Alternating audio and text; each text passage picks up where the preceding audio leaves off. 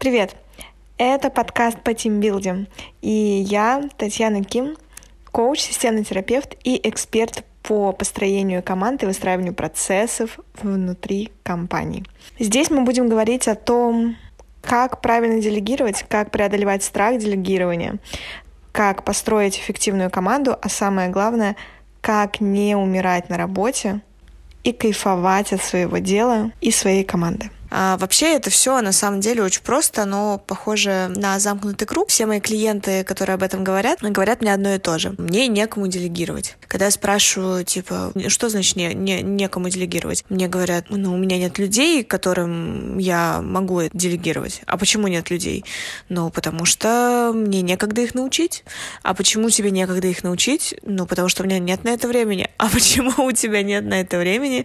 Ну, потому что ты не делегируешь, потому что у меня слишком много работы. И это превращается в такой замкнутый круг, из которого кажется, самое важное слово, кажется, что невозможно выйти. Это связано в первую очередь с тем, что управленец, работодатель, предприниматель, вы не доверяете другому человеку, а вы сомневаетесь, что он сделает так же хорошо, или вы даже убеждены, что сделать так же хорошо, как вы, не может никто. Ну, да, так же хорошо, как вы сделать не может никто. Скорее даже, возможно, даже лучше сделать. Возможно, сделать хуже. Возможно, сделать достаточно хорошо, но точно не так же, как вы. Знаете почему?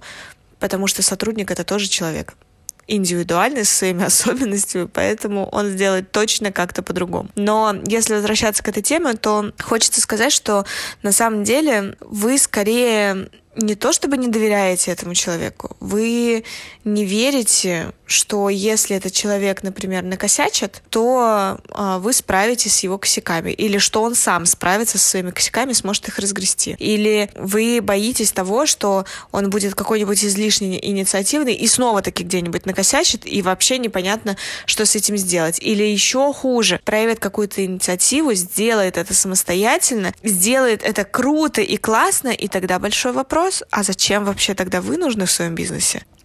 Это же, наверное, самое страшное — осознать, что вы своему бизнесу не нужны вот этим процессом внутри. Но в этом осознании очень много свободы. Потому что представьте, если вы не нужны процессам, которые происходят у вас внутри компании, у вас внутри вашего бизнеса, когда ваши сотрудники сами что-то решают, генерят гипотезы, приносят их вам чисто на утверждение, это же, получается, огромное количество времени освобождается. А что с этим количеством времени делать? Вот тут, наверное, самый важный вопрос.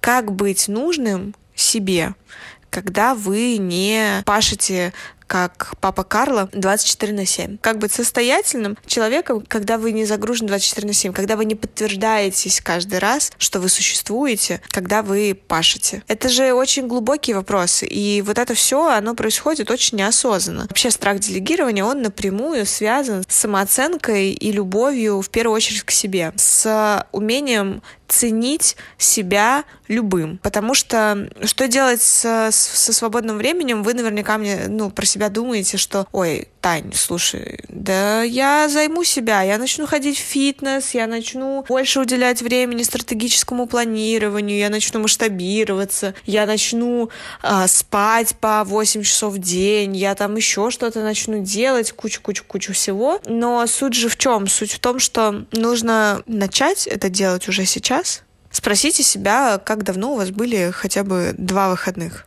как давно вы вообще полноценно отдыхали. Не два выходных, типа суббота, воскресенье или воскресенье-понедельник, любые два дня в неделю, когда вы типа выходные, а на самом деле выходите в Инстаграм или а, занимаетесь рабочими вопросами, занимаетесь ресерчем, проводите какие-то нетворкинг-встречи, еще что-то, а именно отдых, когда вы занимаетесь остальной прекрасной своей жизнью. Встречаетесь с родителями, видитесь с семьей, проводите время с друзьями, ходите в кино, на спорт, куда угодно и так далее и тому подобное. Как давно у вас это было?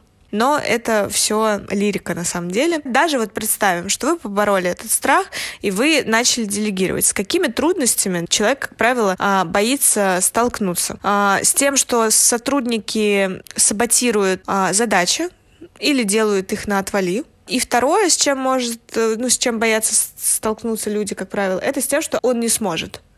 Вот сотрудник очень замотивирован, он очень хочет выполнить задачу, но не может у него, вот не получается. И что в этом случае нужно понимать? Нужно понимать, что есть две ошибки, в которые чаще всего люди западают. Первое — это когда сотрудник не подготовлен профессионально, и ему не хватает компетенции, возможно, и эта задача, соответственно, слишком сложная для него, и это значит то, что вы получите невыполненную задачу, и это значит то, что вам, либо кому-то еще, возможно, у вас есть какой-то другой, еще один сотрудник более опытный в этом вопросе, а, необходимо уделить время и ресурсы для обучения сотрудника определенным компетенциям, для наращивания этих компетенций. А второе — это обратная сторона, когда сотрудник суперкомпетентный, у него все классно с хард-скиллами, с софт-скиллами совсем, а вы ему даете очень простую задачу. Вы ему даете какую-нибудь задачу из разряда «принеси под 3 и это приводит ну, к выгоранию, потому что он чувствует, что его очень классные навыки не востребованы в этой компании, и он рано или поздно уходит.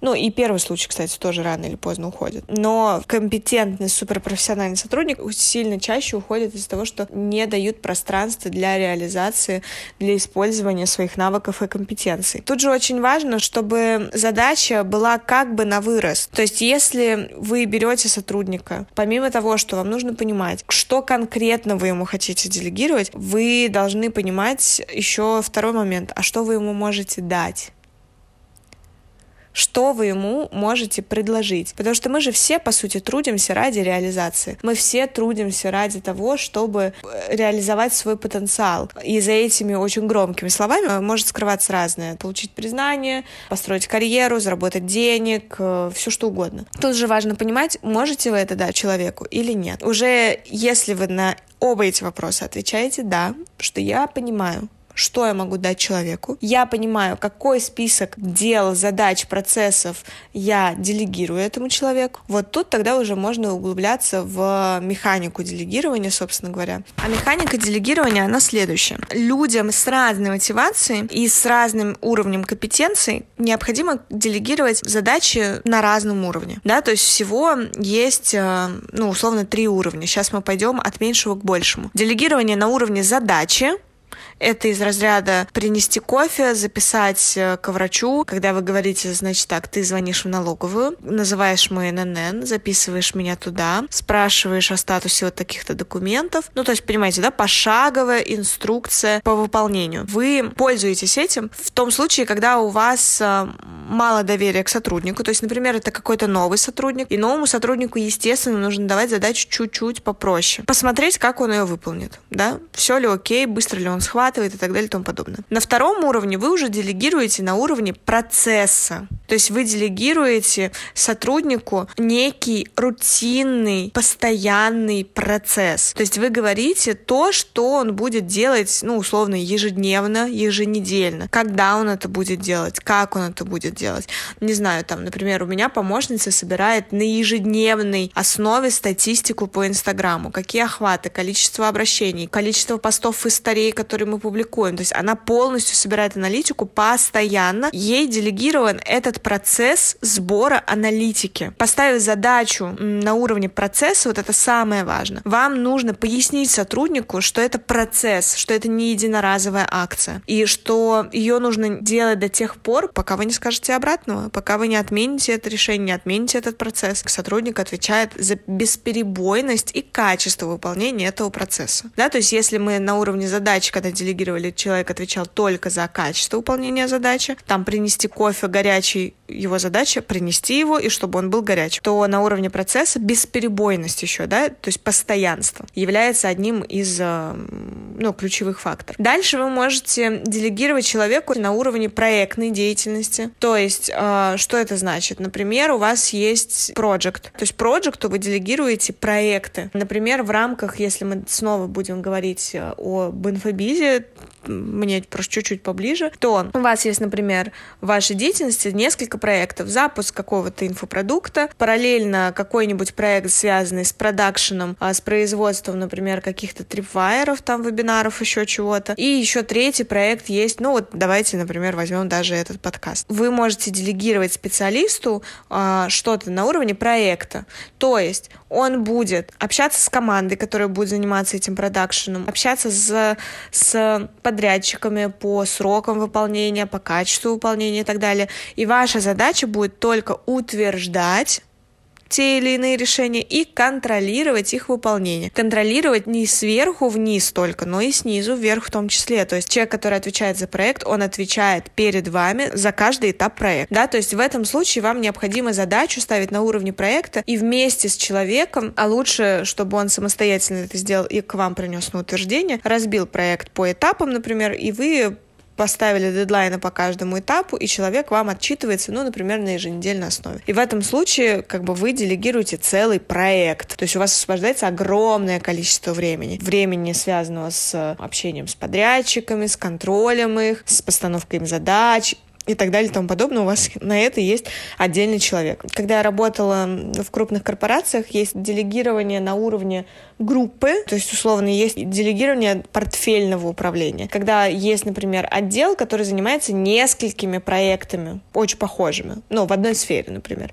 И вот все эти люди, они работают над несколькими проектами, и у них есть свой руководитель, и вы ему это делегировали. Но и делегирование на уровне идеи, я думаю, что это чуть-чуть э, посложнее. Это когда вы уже вкидываете идею и даете человеку, пускай ее он раскрутит, развернет, обдумает, как это сделать, и потом приходит к вам и утверждают с вами, либо какие-то корректировки вводите, и потом уходите в реализацию. Но самое важное, что нужно понимать, что процесс делегирования будет тем проще, чем больше времени вы уделите подбору команды. То ли это Джобс говорил, то ли это говорил Гейтс, что хорошими сотрудниками не нужно управлять, они управляют сами собой. И это действительно так. Достаточно думающим взрослым людям, а я надеюсь, то, что у вас у каждого команда из думающих взрослых людей, а не из детей, потому что еще это детский сад, что им нужно просто поставить за задачу, чтобы они понимали, какой результат они должны достичь и в каких рамках они будут существовать. По сути, им от вас нужен только вектор, куда им двигаться. Дальше они все сделают сами. Вам нужно просто им не мешать. Я построила за свой семилетний опыт управления командами порядка четырех команд, и вот сейчас пятая у меня сейчас э, да, растет. Мы, кстати, выросли очень резко до пяти человек, и просто не мешайте им.